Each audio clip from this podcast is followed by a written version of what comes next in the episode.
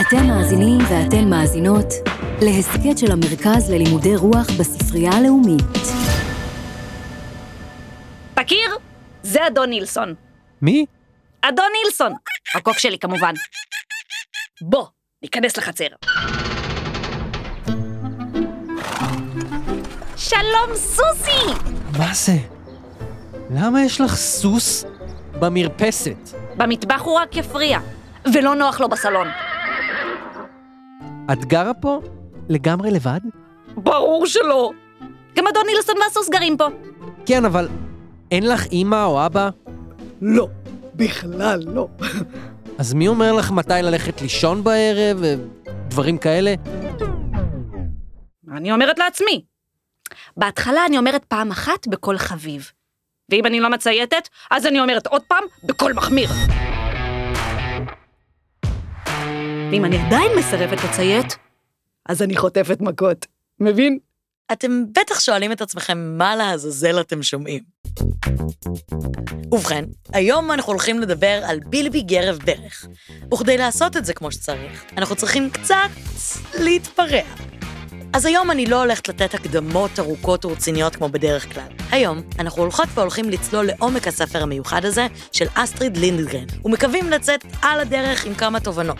אבל אנחנו נעשה את זה בילבי סטייל, שזה אומר בצורה כאוטית, פרועה ובלתי ניתנת לאילוף. תתכוננו להרבה ריקודים סקוטים, לקוביות סוכר בתפזורת ולשיעורי תעופה. יאללה בלאגן! ספרים ששינו את ההיסטוריה, מגישה מאיה דגן. הסיפור שלנו מתחיל דווקא בצורה די שגרתית. אניקה וטומי הם ילדים טובים סטוקהולם. כבר הרבה זמן שהם מחפשים חבר למשחקים, כי האמת, קצת משעמם להם להיות ילדים כל כך טובים. ובכן, כמו שאתם יכולים לנחש, כאן נכנסת לתמונה הוד יחידותה, מלכת עצמות, שליטת השטויות, רוזנת הבלגן, הילדה הכי חזקה בעולם. בילבי היא ילדה מיוחדת במינה. אימא שלה מתה, ואביה הוא יורד ים שעסוק במסעותיו, ולכן היא גרה לבדה. בעצם, לא בדיוק. איתה גרים בווילה וילקולה גם אדון נילסון, קוף למקרה שתהיתם, וסוס שחי במרפסת. היא לובשת שמלה כחולה עם טלאים אדומים, נועלת נעליים שגדולות עליה לפחות בעשר מידות.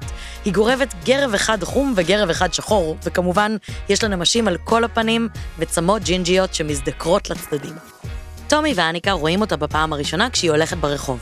אה, כמעט שכחתי להגיד, מלבד ה outfit הלא שגרתי שלה, היא מסתובבת עם אדון נילסון על הכתף, וגם היא צועדת לאחור. למה הלכת אחורנית? מה, אנחנו לא חיים במדינה חופשית? אסור לי ללכת איך שאני רוצה? חוץ מזה, רק שתדע לך שכל האנשים במצרים הולכים ככה. ואף אחד לא חושב שזה מוזר.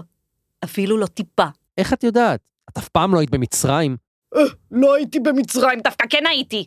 ועוד איך? הייתי בכל מקום בכדור הארץ.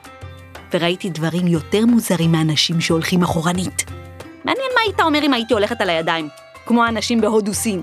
עכשיו את משקרת. כן, אתה צודק. אני משקרת. מההיכרות הקצרה הזו, אנחנו כבר יכולים להבין די טוב מי זו בילבי. קודם כל, היא עושה מה שבא לה. אפשר לומר שהיא מוזרה, אבל היא פשוט חיה איך שהיא רוצה. דבר שני, אני לא בטוחה שטומי צודק. בילבי לא באמת משקרת, היא פשוט אומרת את האמת שלה. כזו היא בילבי. הדרך הטובה ביותר לתאר את ההתנהגות שלה היא כנראה לומר בפשטות, בילבי עושה מה שהיא רוצה. זה לפעמים יכול להוביל לתקריות לא נעימות, לא הייתי מזמינה אותה לקפה ועוגה למשל, אבל בדרך כלל זה לטובה. אה, יש עוד דבר קטן שצריך לדעת על בילבי. היא הילדה החזקה בעולם. הכוח שלה מאפשר לה להניף סוסים למשל, מה שהיא עושה בכל פעם שהיא רוצה לשתות תה במרפסת. כשחושבים על זה, יש קשר בין הכוח הפיזי של בילבי ובין האופי החופשי והפרוע שלה. הכוח שלה מאפשר לה לעשות מה שהיא רוצה. בלעדיו היא כנראה לא הייתה יכולה לעשות את כל התעלולים שלה. אבל זה בעצם יותר עמוק. הכוח של בילבי נובע מהאופי שלה. אילו היא הייתה חיה על פי הכללים, כמו כולנו, כנראה היא לא הייתה כל כך חזקה. תחשבו כמה החוקים של המדינה, של החברה, של המשפחה, כובלים ומגבילים אתכם. המטרה של חוקים היא ליצור סדר, נורמה. אנשים כמו בילבי לא ממש יכולים להסתדר במגבלות כאלה. ובטח שהם לא יהיו חזקים כל כך אם הם יפנימו את החוקים האלה. לכן אני חושבת שהכוח האמיתי של בילבי הוא לא הכוח הפיזי, אלא העצמאות שלו. לאורך הספר, בילבי גוררת את טומי ואניקה להרפתקאות שלה. הם יוצאים למסעות חיפושי חפצים ומוצאים פחית חלודה שיכולה להיות פחית בלי עוגיות נהדרת. מסתבכים במרדף עם שוטרים שמנסים להכריח את בילבי ללכת לבית הספר ונפגשים לקפה על צמרת העץ בגינה. בכל ההרפתקאות שהילדים עוברים יחד, הכוח והעצמאות של בילבי מאפשרים לה להיות פשוט מי שהיא, וזה משחרר גם את טומי ואניקה להיות עצמאיים ואמיצים יותר, ולעשות מה שהם באמת רוצים. במקום שהמציאות תכפה את עצמה על בילבי, תגביל אותה ותכריח אותה להתנהג כמו כולם, בילבי יוצרת מציאות. תפיסת העולם החיובית והאופטימית שלה עוזרת לה להתגבר גם על סיטואציות שלנו נראות קשות ומאיימות. למשל, כששני קבצנים פורצים לבית שלה ומנסים לגנוב את הכסף שהיא מחזיקה במזוודה. 437, 12, 4,444,009, 9 וחצי. שלום ילדה, את לבד בבית? בכלל לא, גם אדון ווילסון בבית. בוא, בוא, נוכל לחזור קצת אחר כך. אל תעירו אותו, הוא ישן שם במיטת בובות. לא, לא, פס. אדון ווילסון הזה, הוא קוף! כן, מה חשבת שהוא, מכסחת דשא? אמא ואבא שלך לא בבית? לא. הם נעלמו. נעלמו לגמרי. אני מקווה שאין לך כל התנגדות אה, שניקח את המזוודה הזאת עם הכסף, חביבתי. לא, בוודאי שלא. או, תודה. ואני מקווה שאין לך כל התנגדות שאקח אותה בחזרה, חביבי. אה, ילדה, ילדה, בלי שטויות, ת- ת- תני את המזוודה! איזה שטויות שיש בראש שלך. אה, אה, מה קורה? מה זה? אני באוויר! אה, תורידי אותי! תורידי אותי עכשיו! הצילו! היי, בלום, בואי הנה! תעזור לי! אחרי סבב ריקודים סוער שנמשך כמה שעות, בילבי דואגת להם גם לארוחה טובה, ובתמורה לריקודים נותנת לכל אחד מטבע זהב. הספר של אסטריד לינדגרן פורסם ב-1945 וזכה להצלחה עצומה. הוא תורגם ליותר מ-70 שפות ונמכר בעשרות מיליוני עותקים. אבל עוד יותר מהספר עצמו, הגיבורה שלו, בילבי, הפכה לאחת הדמויות הספרותיות המוכרות והאהובות ביותר בכל העולם. הילדה הפראית, העצמאית וחסרת הפחד היא בעלת כוח משיכה ממגנט, והיא נהייתה לאייקון תרבותי וכמובן גם לסמל פמיניסטי. כי כשבילבי מורדת בחברה שסביבה, היא מורדת כמובן גם בפטריארכיה. ספרים על ילדות יתומות יוצאות דופן היו גם לפני בילבי. האסופית, היידי בת ההרים, פוליאנה, כולם דמויות מעוררות השראה. אבל לינדגרן הולכת צעד אחד קדימה בכל הנוגע לאפיון המגדרי של הגיבורה שלה. הכוח הפיזי של בילבי הוא תכונה די גברית, וגם החוצפה, הפראות והשחרור הם מאפיינים שלא היו מצופים באותם ימים מבנות. כל אלה עזרו לבנות את בילבי כאייקון פמיניסטי אהוד ומובהק. אולי האפיון החריג הזה, על רקע ספרות הילדים באותה תקופה, עוזר להבין למה בילבי נחשב ספר הילדים המודרני הראשון. האמת, לפעמים בילבי באמת נשמעת קצת מוגזמת. איך אפשר להסתדר עם כל כך הרבה בלאגן? כולנו צריכים קצת סדר, כמה כללים. אילו כולנו היינו כמו בילבי, איך היינו מקיימים חברה טובה ומתפקדת? ובכן, זה אולי נכון במידה מסוימת, אבל צריך לזכור שלמטבע יש שני צדדים. כמו שאמרתי קודם, היום אנחנו מכירים את בילבי כספר הילדים המודרני הראשון, וכאחד מספרי הילדים המוצלחים בכל הזמנים. אבל ההתחלה של בילבי הייתה צנועה מאוד. היא נולדה כדמות בסיפורים שאסטריד לינדגרן סיפרה לביתה, שחלתה בדלקת ריאות. הילדה, שהייתה מרותקת למיטה, ביקשה יום אחד מאימה שתספר לה על בילבי גרב ברך.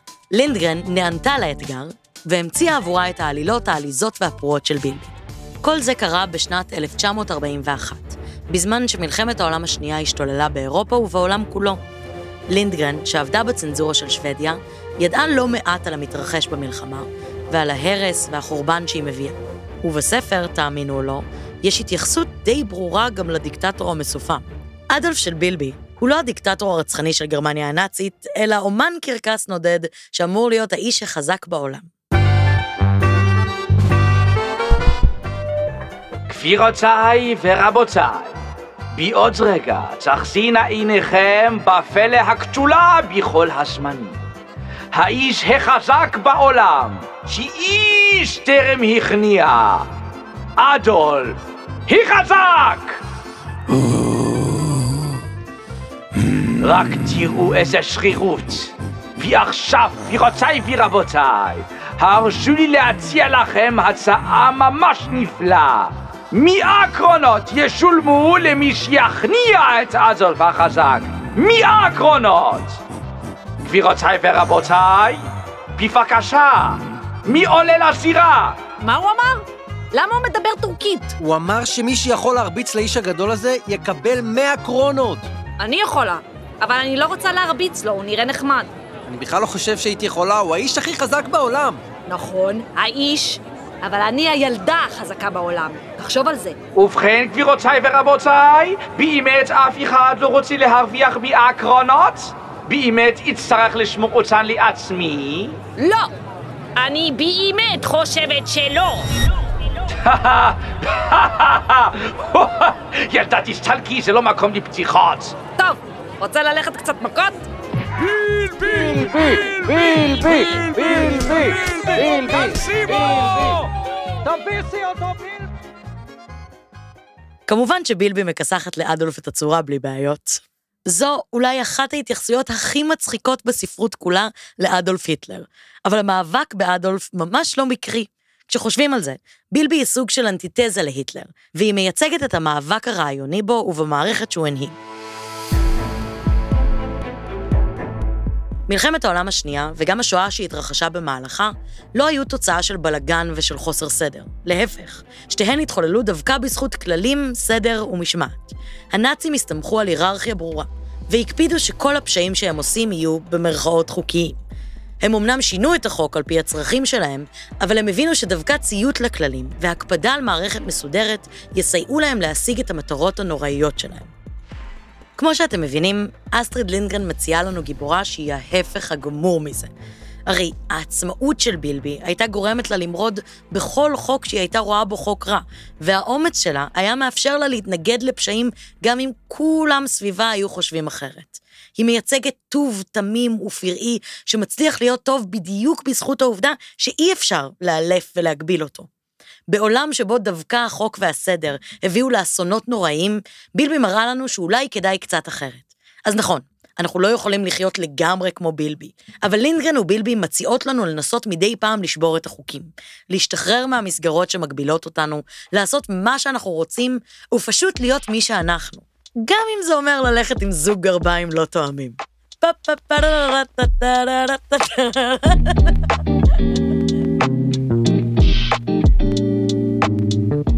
עד כאן עוד פרק של ספרים ששינו את ההיסטוריה, פודקאסט מבית המרכז ללימודי רוח בספרייה הלאומית.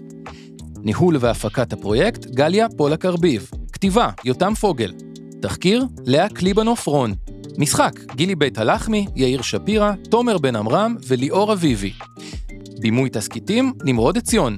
הפקה, נעמה נוח. עריכת סאונד, דור קומט. הגשה, מאיה דגן. תודה לראש אגף חינוך ותרבות צילה חיון, למנהלת המרכז ללימודי רוח נטע שפירא, ולמפמ"רית ספרות מירב בראוטבר פסט. ההסכת הופק בתמיכת קרן עזריאלי.